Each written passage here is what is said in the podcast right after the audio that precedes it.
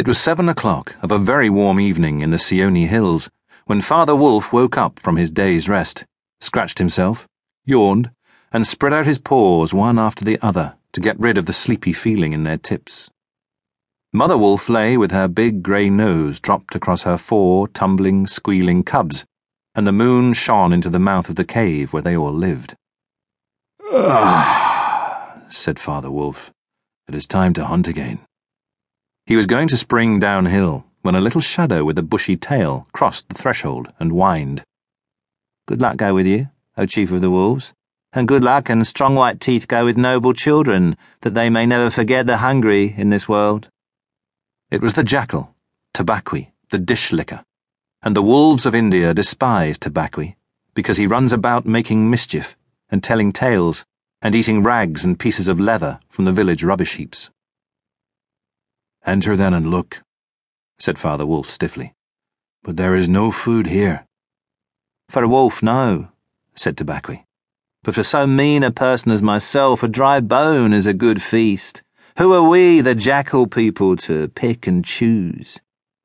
He scuttled to the back of the cave, where he found the bone of a buck with some meat on it, and sat cracking the end merrily.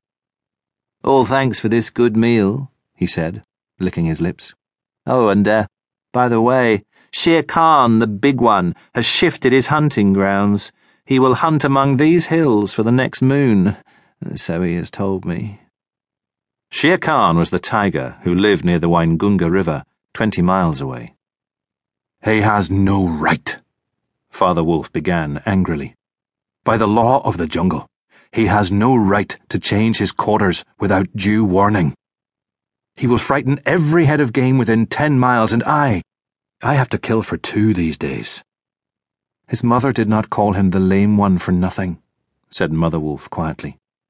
He has been lame in one foot from his birth. That is why he has only killed cattle.